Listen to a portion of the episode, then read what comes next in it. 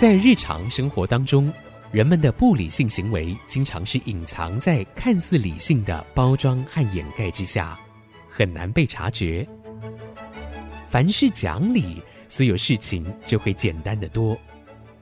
讲理的必要条件就是丰富的常识。请听洪兰教授主持的《讲理就好》。这里是 IC 之音竹科广播电台 FM 九七点五，各位听众朋友您好，您现在所收听的节目是《讲理就好》，我是红兰。听众朋友好，我是田丽云老师好，啊，田老师好。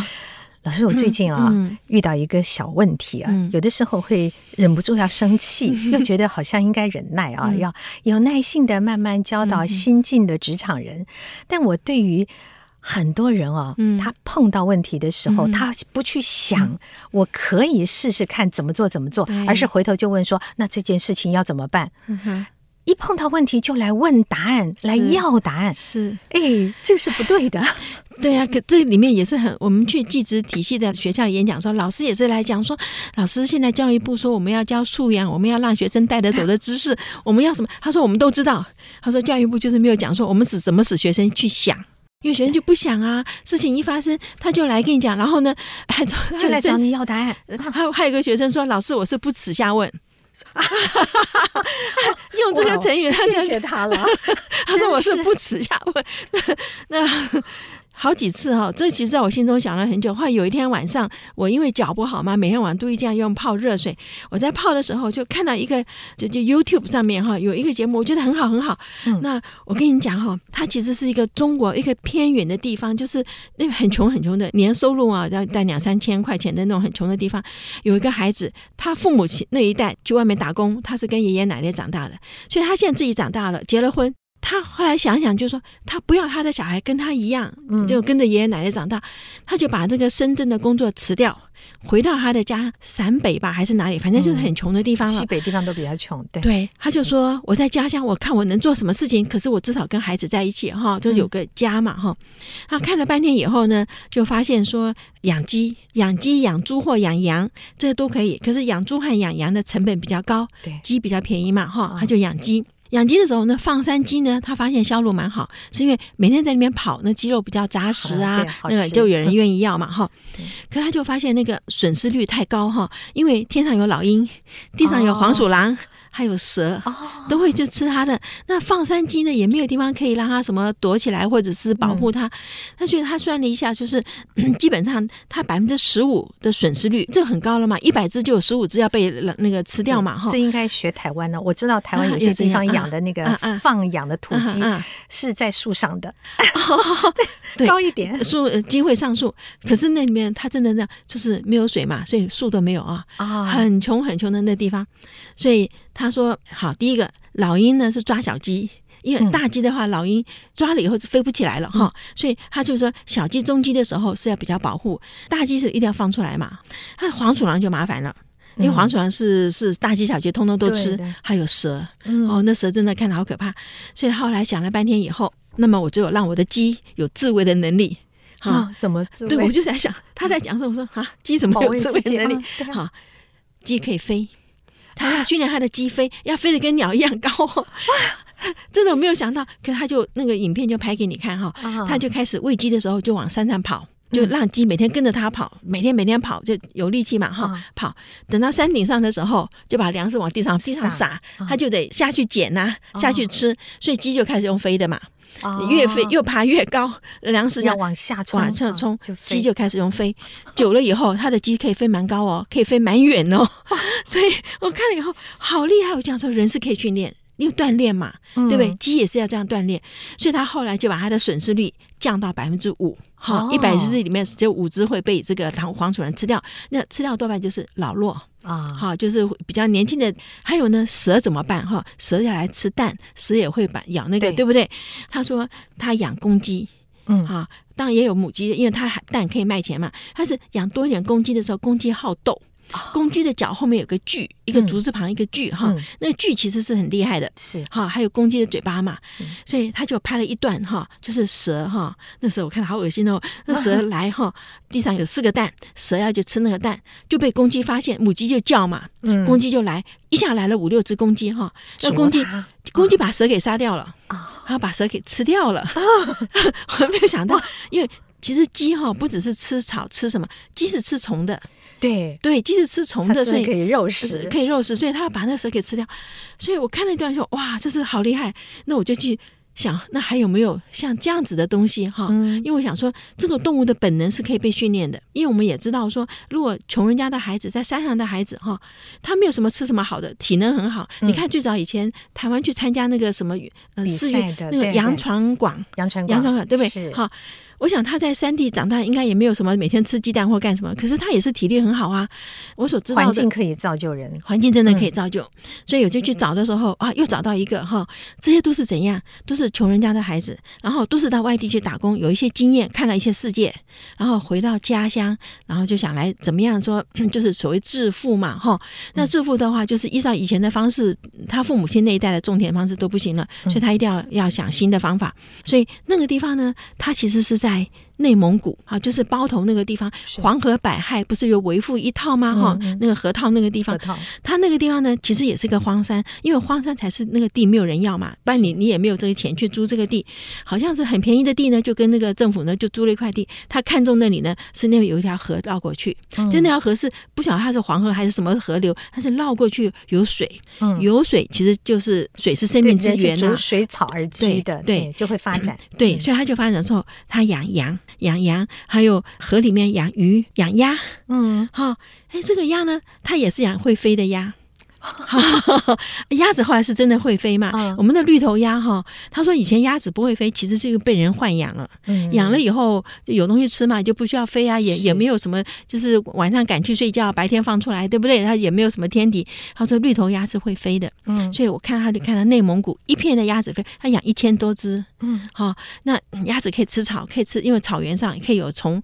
然后呢，鸭子在水里面的话，就是鸭子跟鱼啊，反正就是这种共生的共生。共生的方式，他的鸭子好像也卖的钱比别人多，也是因为这个每天在那边跑来跑去，对，那个肉一定特别好吃，特别好吃。所以好像羊粪拿来做肥料，鸭粪拿去喂鱼，然后他就是。一个这样物尽其用这样子去想的时候，可是他就有看到一个地方，就是很偏远，那个地方呢，嗯，收讯不太好。他有时候要跟外面联络的话，就是要爬到树上头，嗯，树上头才可能有那个讯号，好一点。所以那个记者跟着他去的时候，记者在讲说，这人一下车就往树上跑。他想说，为什么你要爬树呢？就一直爬上去，爬到树尖上才有讯号，都很辛苦。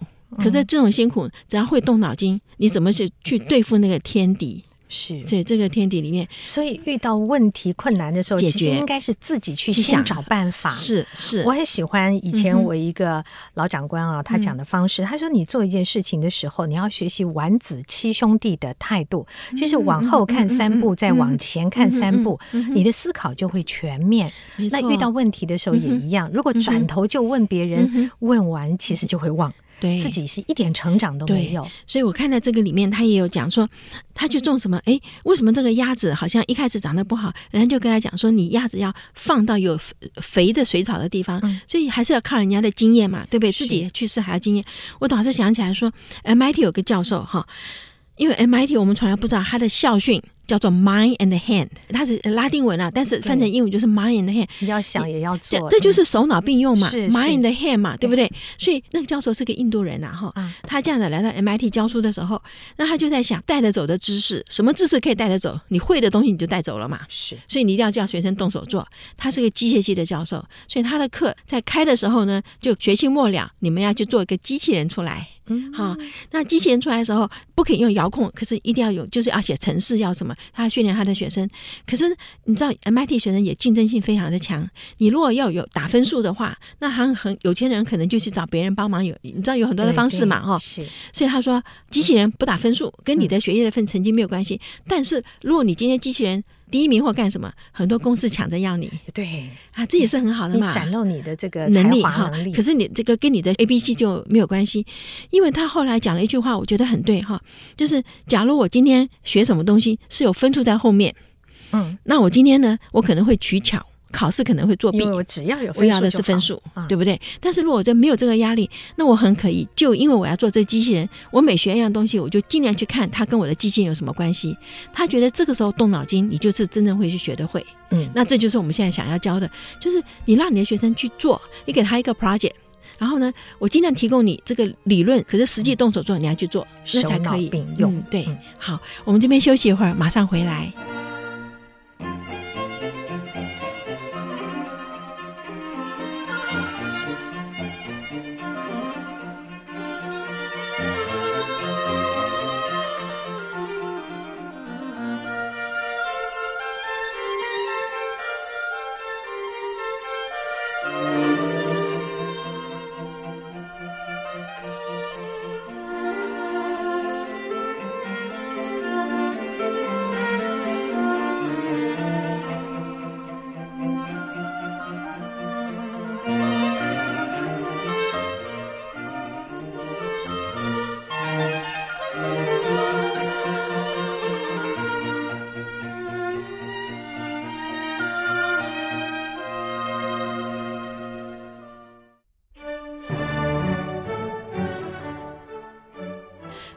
各位再回到讲理就好的节目，我是红兰。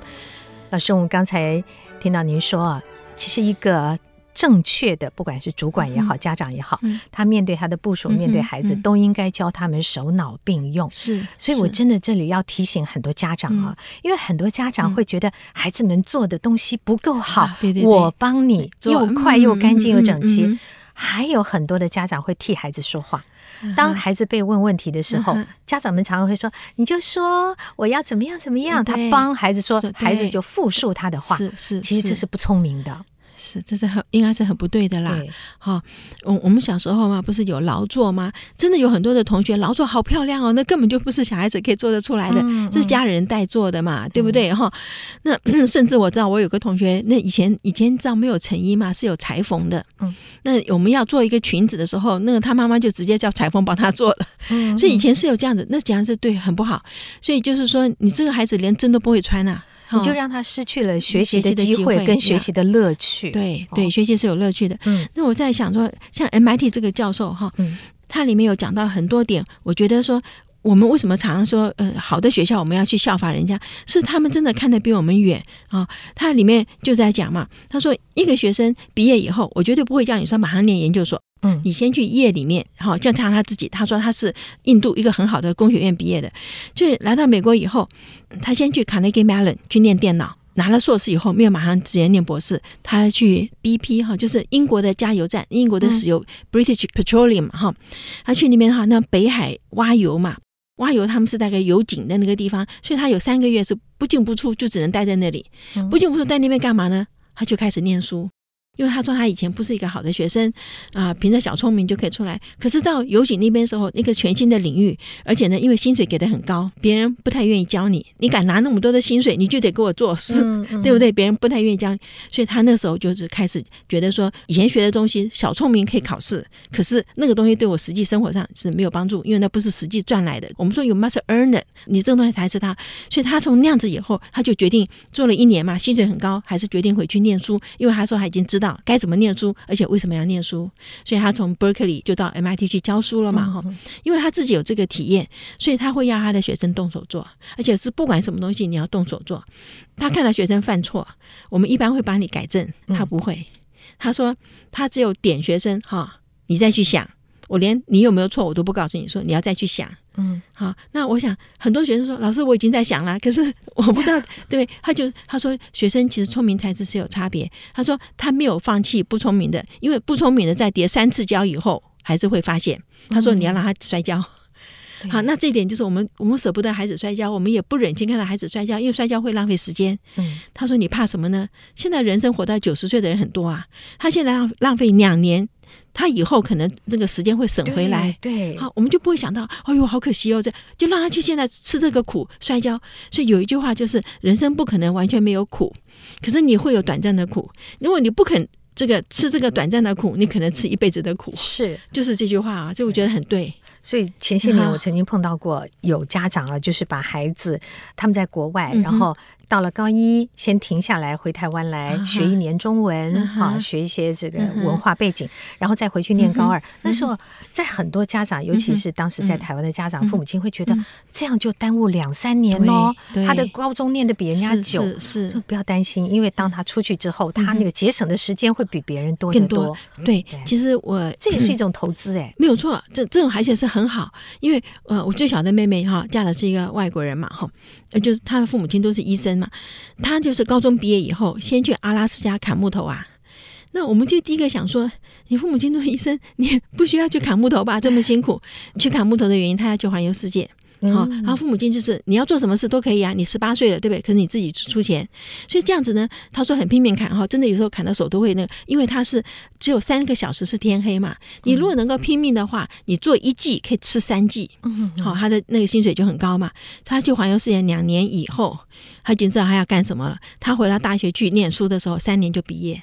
嗯、我们本来念四年嘛，三年就毕业，因为我已经知道我要干什么了。对，跟我们这种现在什么五六年的延毕，那真的是很不一样的。那么他出来以后，我觉得第一个他自己吃过苦，所以他会节省。然后我也觉得说，你去看过世界很多地方以后，你会感恩，对，对不对？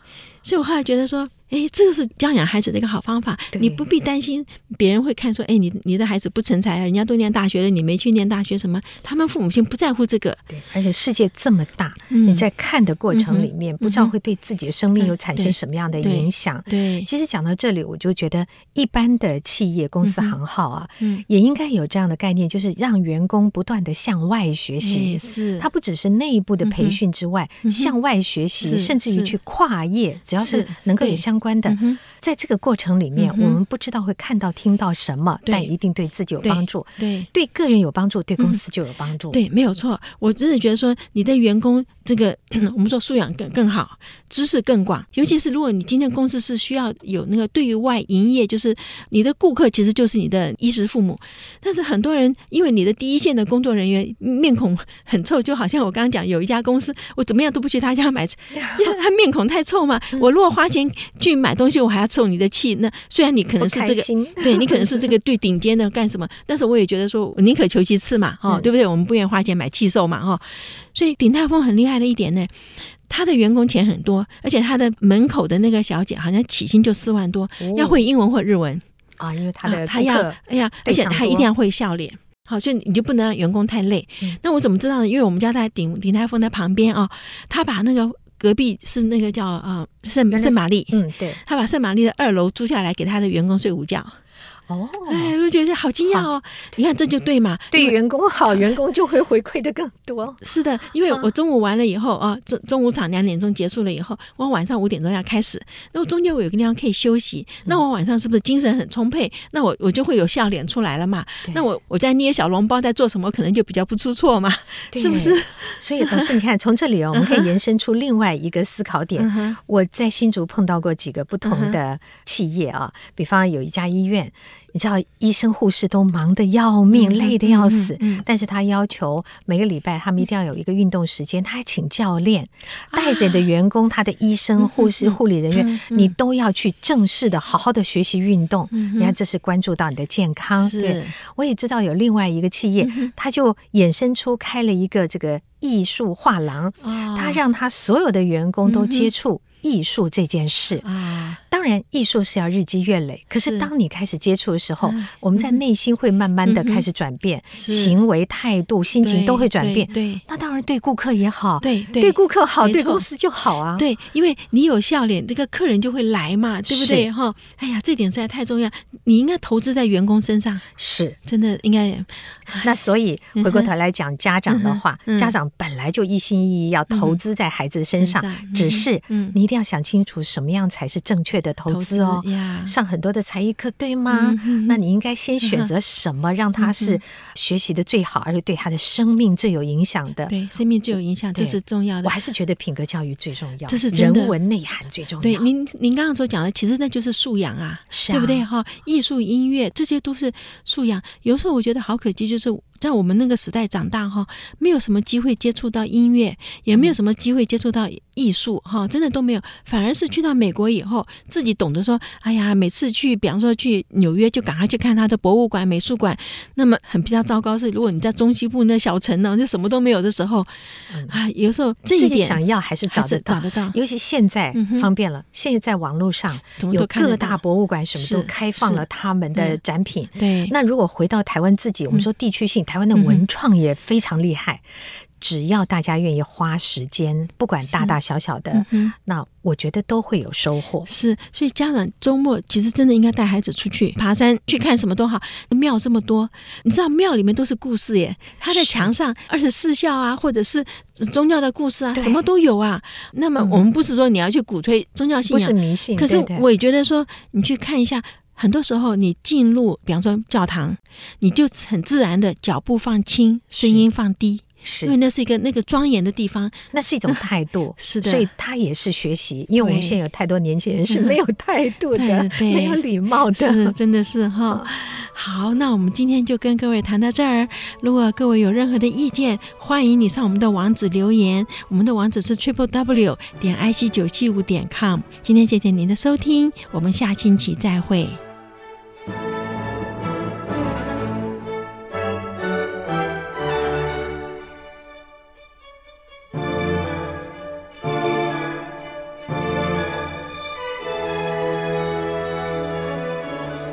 本节目由联华电子科技文教基金会赞助播出，用欣赏的眼光鼓舞下一代。